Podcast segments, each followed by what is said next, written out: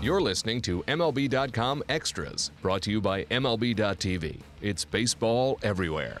Hello, everyone. I'm Anthony Castrovince. I am joined by Jeffrey Flanagan, and we are going to review the Royals' offseason. Uh, it began, of course, in the glow of that World Series title, uh, which was won in Game five at Citi Field. And, and Jeffrey, Game five was November first. And in the three or four days following that, uh, Ben Zobrist becomes a free agent. Johnny Cueto becomes a free agent. Ryan Madson, Franklin Morales, Chris Young, Alex Gordon, of course, uh, Jeremy Guthrie, and Alex Rios. Now, if I had told you at that moment, you know, first week of November, uh, that the Royals would not only retain Alex Gordon, retain Chris Young, uh, but add the way they have uh, with, with Ian Kennedy, of course, in the rotation, Uh, I, I mean, I think that would have qualified as a pretty surprising uh, series of developments. We knew, obviously, a championship caliber club wants to rebuild or, or excuse me, reload. But uh, I think Gordon in particular would have caught us off guard. And then to know that not only are they going to have the, the wherewithal to, to bring back Gordon, but to but to make additional additions on top of that is, is pretty surprising in retrospect. Yeah, I mean, I really went back and forth on the Gordon thing. I mean, I, I remember toward the end of the playoffs that, you know, a lot of people were asking me what I thought, and I just kind of kept thinking, you know, as close as Dayton Moore and, and Alex are, that I just couldn't imagine him being in another uniform. Uh, but then when you start looking at the economics of it and uh, how Dayton kept telling us that, you know, the payroll is going to be not go up significantly from last year's opening day payroll, and I'm doing the math, and I just couldn't quite picture it. But, you know, sure enough, they made it happen. And, and you mentioned Chris Young. I think we all knew that one was going to happen right away because yeah. uh, he was such a, you know, Dayton called him the M V P of the pitching staff, you know, in the, in the playoffs and maybe even during the regular season, too, because of his versatility. So that one was kind of a no-brainer. Uh, and, you know, the other guys, uh, we pretty much knew they weren't going to, you know, do anything with Cueto, and Zobrist was going to be out of their range, and Guthrie wasn't even on their postseason roster.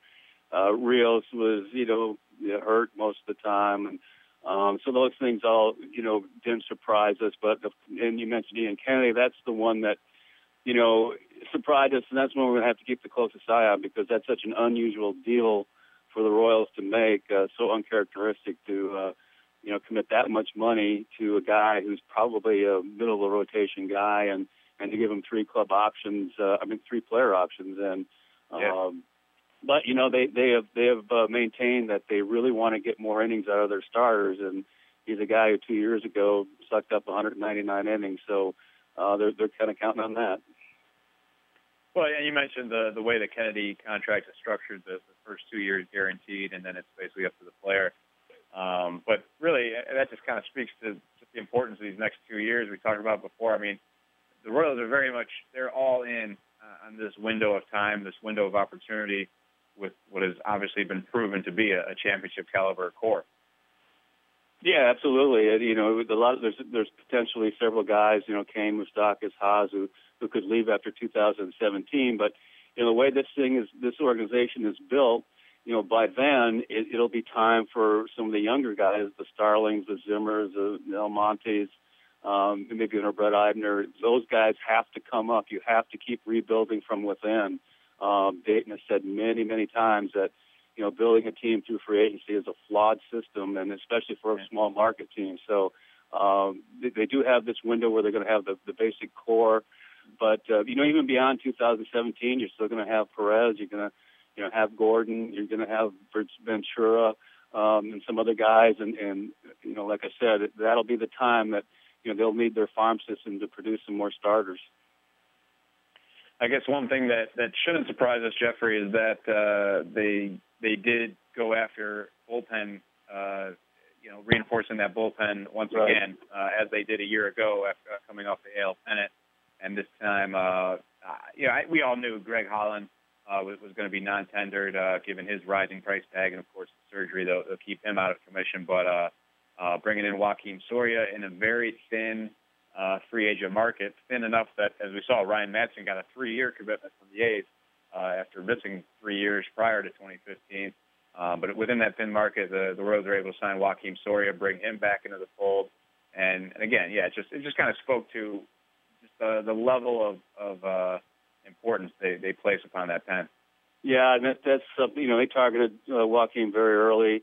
Uh, it's going to be a nice homecoming for him. And that's, you know, one of the cornerstones of how Dayton builds a team is uh, even when the Royals were pretty lousy in the, from two thousand seven to two thousand twelve, uh, they always had a very strong back end of the bullpen, and that's been a priority since uh, Dayton got here. He just does not want to, uh, even when you're rebuilding, you know, you're not going to get that many leads. And when you do, he wants to make sure you hold on to them. And he's kept that philosophy throughout that, you know, this team is built on the bullpen first, defense next, and starting pitching third. And, and you know, whatever they get offensively is, is great. But um, that bullpen is, uh, is, like I mentioned, one of the cornerstones of the team, or probably the cornerstone. It's going to be that way again this year with the, with the signing of Soria. And interesting, too, as you know, Anthony, a lot of other teams are, you know, taking a look at that model and go, hmm, maybe we should start thinking about that because it's much more affordable than going out and spending, you know, three hundred million dollars on a starting rotation. Absolutely, and and it, it's gotten to the point where this doesn't sound weird anymore, but a few years ago it would have sounded weird, teams trying to emulate the Royals. Uh, yeah. Big market teams uh, like the Yankees trying to emulate the Royals. It's a, a wild, wonderful world we live in. Um, you know, another thing, Jeffrey, uh, you know, obviously bringing back Gordon was the big move in the outfield. Let's talk about a small one. Uh, the Royals signed Travis Snider to a minor league deal, and you know, this is a guy a lot of us have been waiting for him to click. Uh, he's still, I think he's only twenty-eight years old. So, you know, timeline-wise, there's there's reason to believe it's still in there. But this is obviously a, you know, a once very well-regarded prospect, uh, first-round draft pick uh, a decade ago.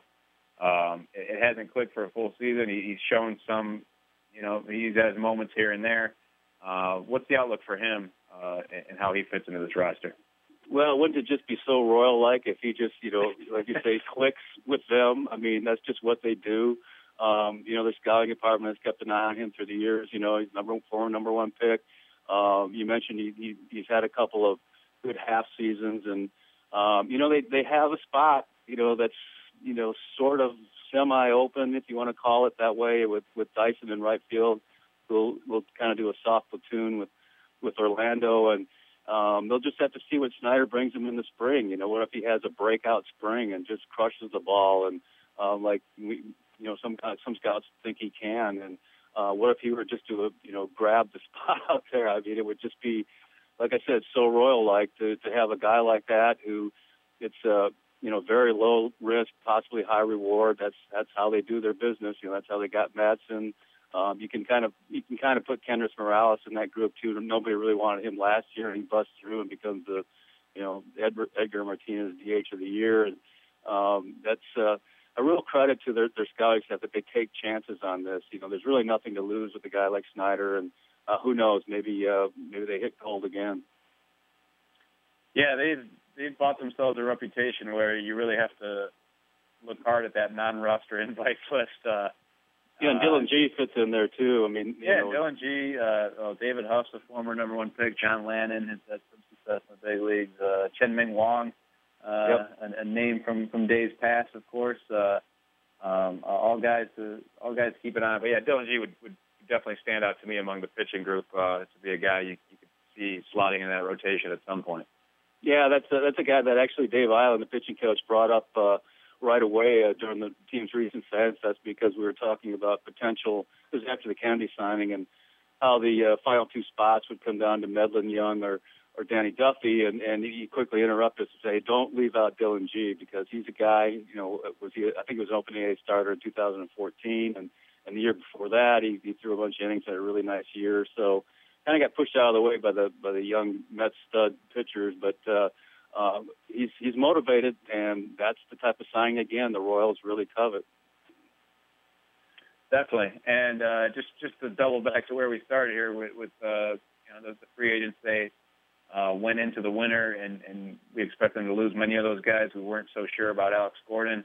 Um, you know, sometimes it's lip service, the, the, the ties a player has to a team, but this is obviously not the case. It's, you know, he having – come out of Nebraska and, and been groomed in, in the Royals system and, and, of course, endured those early ups and downs in his career and, and a team that, that, that, you know, stuck with him and, and found a way to make it work for him. It was great to see that that uh, relationship continue. um, and, and continue for the foreseeable future. And this is a guy who's going to spend his entire career as a Royal, it appears. Most likely, yeah, and, and really impressive, too, the way Alex was uh, willing to uh, do the contract and backload it. So um, yeah. there was less money committed up front the next two years, so Dayton and, and his staff will have uh, a little bit more flexibility to sign more guys, which they did with Kennedy, and, and they'll probably do again next year. So um, it was really a, a great reunion for the Royals and for Alex, too. Uh, you know, he's four years, seventy-two million dollars. He'll be set for life, and not that he probably isn't already, but, you know, that'll just add more to it. So, uh, but, you know, a very valuable guy in the clubhouse for sure. Absolutely. All right, the defending champs, they will be reporting to Surprise, Arizona very shortly. Jeffrey Flanagan will be there for M L B dot com. I want to thank him for joining us. Thank you all for tuning in. This has been M L B dot com Extras, Kansas City Royals edition. M L B dot T V Premium, the number one live streaming sports service, is celebrating thirteen years. Watch every out-of-market regular season game live or on demand in true H D. Real-time highlights, live look-ins, pitch tracking widget, and more. M L B dot T V Premium includes a free At Bat fifteen subscription. Watch live baseball on over four hundred mobile and connected devices. Watch at home, in the office, or on the go, every night, on every device. Blackout and other restrictions apply. Visit M L B dot T V for details.